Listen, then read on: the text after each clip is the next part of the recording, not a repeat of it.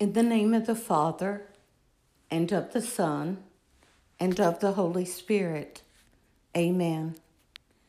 Hail Mary, full of grace, the Lord is with you. Blessed are you among women, and blessed is the fruit of your womb, Jesus. Holy Mary, Mother of God, pray for us sinners, now and at the hour of our death. Amen.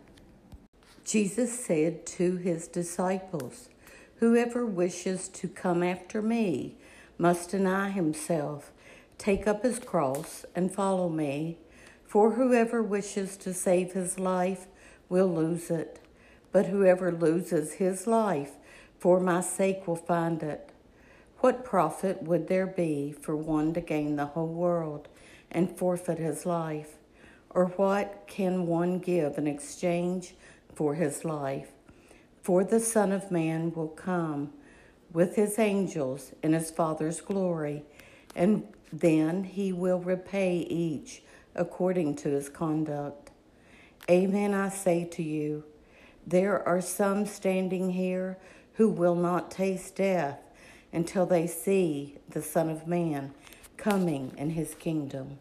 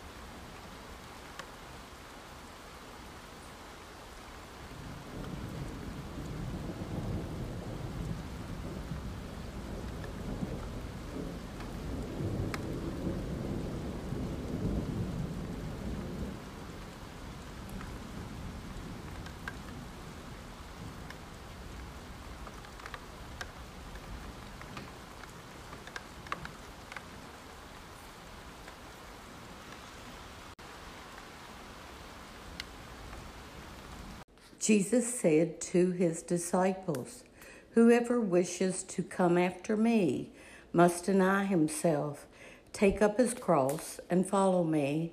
For whoever wishes to save his life will lose it, but whoever loses his life for my sake will find it.